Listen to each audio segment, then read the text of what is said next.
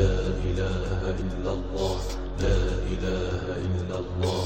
الملك القدوس السلام المؤمن المهيمن العزيز الجبار المتكبر الخالق البارئ المصور الوهاب أسرار ومعاني وبركات أسماء الله الحسنى. بسم الله والحمد لله وصلى الله وسلم على رسول الله وعلى آله وصحبه ومن والاه. اللهم لا سهل إلا ما جعلته سهلا وأنت تجعل الحزن إذا شئت سهلا. اللهم ارزقنا الإخلاص في القول والعمل والنية. آمين. أخلص النوايا لله تبارك وتعالى البصير. من أسماء الله تبارك وتعالى البصير. وهذا الاسم ورد في القرآن وورد في الأحاديث عن رسول الله صلى الله عليه وسلم وصف الله به.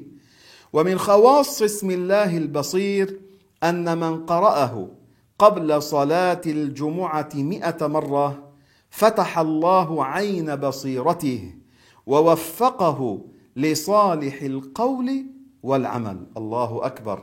يوفق لصالح الأعمال يوفق للقول الحسن والعمل الحسن. ما هو هذا؟ أن تقول قبل صلاة الجمعة يعني من يوم الجمعة مئة مرة تقول يا بصير يا بصير يا بصير. هذا من أسماء الله تبارك وتعالى.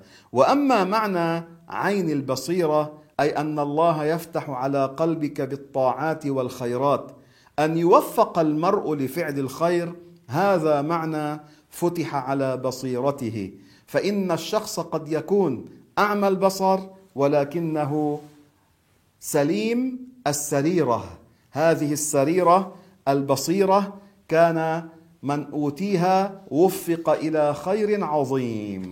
واسم الله تعالى البصير معناه الذي يرى المرئيات كلها بلا كيف ولا آلة ولا حدقة ولا جارحة. الله يرى كل المبصرات كل المرئيات يرى المخلوقات ويرى ذاته الذي لا يشبه الذوات. وربنا رؤيته يرى ربنا برؤية أزلية أبدية. يرى المرئيات جميعها ويرى ذاته الذي لا يشبه الذوات. يرى ربنا تعالى بغير حدقة وبغير جارحة. من يوصف بالحواس؟ الحواس يوصف بها المخلوق أما الله فمنزه عن ذلك. وثبت عقلا وشرعا. اتصاف الله تعالى بالبصر لأنه لو لم يكن تعالى بصيرا لو لم يكن رائيا لكان أعمى. والعمى يعني عدم الرؤية نقص على الله مستحيل على الله تبارك وتعالى. فالبصر صفة أزلية أبدية. والله يرى كل موجود بلا استثناء. فهو تبارك وتعالى يرى ذاته الأزلية الأبدية بلا كيف. ويرى الحادثات برؤيته الأزلية. قال تعالى وهو يدرك الأبصار. نحن في الدنيا لا نرى الله تعالى بهذه العين الفانية لكن يوم القيامة يكرم الله تعالى الذين آمنوا بأن يروا ربهم بلا كيف ولا شكل. وأما الله فهو الذي يدرك الأبصار فيرى كل شيء الله تعالى كما جاء في الحديث الذي عرف بحديث جبريل أن تعبد الله كأنك تراه فإن لم تكن تراه فإنه يراك. فاذا لما سأل جبريل عليه السلام نبينا عليه السلام عن الإحسان هكذا فسر الإحسان. فاذا الله تبارك وتعالى يرى كل المبصرات ولو كنا نحن لا نراه في الدنيا فاعتقدوا فيه أنه يرانا لذلك نخشع له ونتذلل له ولا نعصيه. هكذا إذا وصل الإنسان إلى هذه الحالة هذه درجة الإحسان هذه الدرجة التي يكون الشخص فيها مقبلا على الطاعة بشدة صار عنده خشية لله في قلبه. حتى إن بعض الصالحين لو قيل له غدا تموت على افتراض يعني ما عنده شيء يزيده على فعل الطاعات. لماذا؟ من شدة إقباله على طاعة الله تبارك وتعالى من شدة خشيته من شدة استحضاره لهذا المعنى. أن الله مطلع علينا يرانا. هؤلاء وصلوا إلى درجة عالية من الخشية. فإذا استحضر الإنسان هذا في قلبه يكون هذا نعم العون له على طاعة الله. كان سهل ابن عبد الله التستري رحمه الله له خال من الأكابر. وهذا الخال كان يربيه تربية حسنة طيبة. وكان صار له من العمر سبع سنوات قال له خاله يا سهل قل في قلبك كل قليل يعني كل مدة ردد يعني كل فترة قليلة. الله يراني الله يراني. سهل كان مطيعا متطاوع يعني مع خاله. فبقي سنة يردد في قلبه كل قليل. الله يراني الله يراني. بعد سنة قال له يا سهل من كان يعلم أن الله يراه. وأن الله مطلع عليه هل يعصيه؟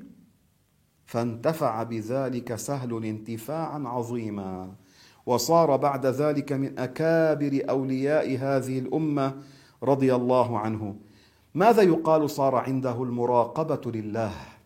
ما هي المراقبة لله هذه من واجبات القلوب؟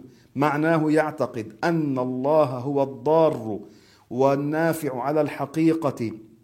فيزداد في قلبه استدامة الخوف منه عز وجل فيؤدي به هذا إلى أداء الواجبات واجتناب المحرمات. الله يرانا. نحن في الدنيا لا نرى الله بهذه الأعين كما قال الله لنبيه موسى عليه السلام لن تراني. يعني بالعين الفانية في الدنيا نحن لا نرى الله. أما يوم القيامة فالمؤمنون يرون الله كما قال الإمام أبو حنيفة رضي الله عنه وأرضاه. معناه لن تراني في الدنيا لكن يوم القيامة يرونه المؤمنون بلا كيفية ولا تشبيه ولا كمية. هكذا قال الإمام أبو حنيفة النعمان رضي الله عنه. فرؤيه المؤمنين ربهم بلا تشبيه ولا كيفية هذا اعتقاد أهل السنة. هذا بخلاف ما قالته المعتزلة. وأما الحديث فاعلموا أنكم لن تروا ربكم حتى تموتوا. يعني في الدنيا لا نرى الله. وقال عليه الصلاة والسلام في الحديث الآخر إنكم سترون ربكم يوم القيامة كما ترون القمر ليلة البدر. ليس معناه الله يشبه القمر؟ انتبهوا. معناه كما أن الذي يرى القمر لا يشك هل هذا هو القمر أم لا. كذلك الذي يرى ربنا يوم القيامة وهم المؤمنون لا يشكون لأنهم يرون الذي ليس كمثله شيء يرون الموجود الذي لا يشبه الموجودات. وهذه الآية التي فيها للذين أحسنوا الحسنى وزيادة. قال النسفي وزيادة هي رؤية ربنا عز وجل. هكذا نحن اعتقادنا. الله تعالى يزيد المؤمنين نعيما كما جاء في الآية الأخرى. لهم ما يشاءون فيها ولدينا مزيد. الله أكبر بسورة قاف. الله قال ولدينا مزيد. قال سيدنا أنس وقال جابر رضي الله عنهما المزيد هو النظر. إلى الله تعالى بلا كيف. هذا التأويل السليم هذا التأويل الصحيح هذا اعتقاد أهل السنة في ربنا تبارك وتعالى أنه يرى لا كما يرى المخلوق. فاذا يا أحباب الله تبارك وتعالى يرى المبصرات يرى المرئيات وأجمعوا على ذلك. أجمع أهل السنة أن الله تعالى متصف بهذه الصفة. سميع بصير يسمع بلا أذن ويرى بلا عين ولا حدقة. ثم مما يعينك أن يكون عندك المراقبه لله أن تداوم على أن المعصية صغيرة كانت أم كبيرة أن تنظر إلى من تعصي يعني أن تفكر في أنك تعصي الله وليس في صغر وكبر المعصية. الله تعالى أمرنا أن نتجنب الحرام. صغيرة كانت المعصية أم كبيرة؟ اتق الله فأنت تعصي الإله. سبحانه الذي خلقك ورزقك ويعلم حالك ويعلم تقلبك ويعلم ما تخفي نفسك وما تظهر. فلا تنسى أيها العاقل أن للمعصية شؤما. ولو كانت صغيرة الصغيرة لا يتهاون بها الإنسان. الجبال من الحصى.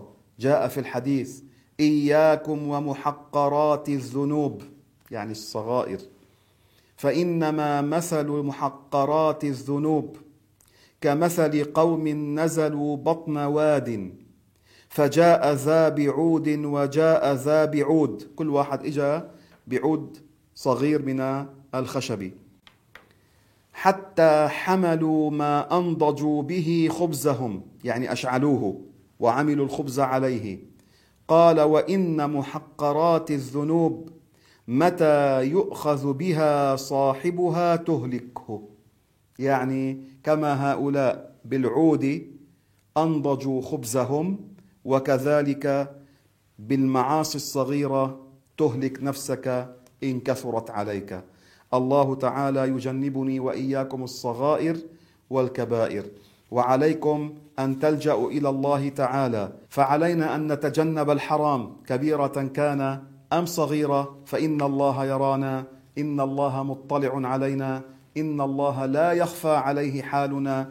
ندعو الله تبارك وتعالى ونلجأ إليه فنقول اللهم من لا يغيب عنه شيء في الأرض.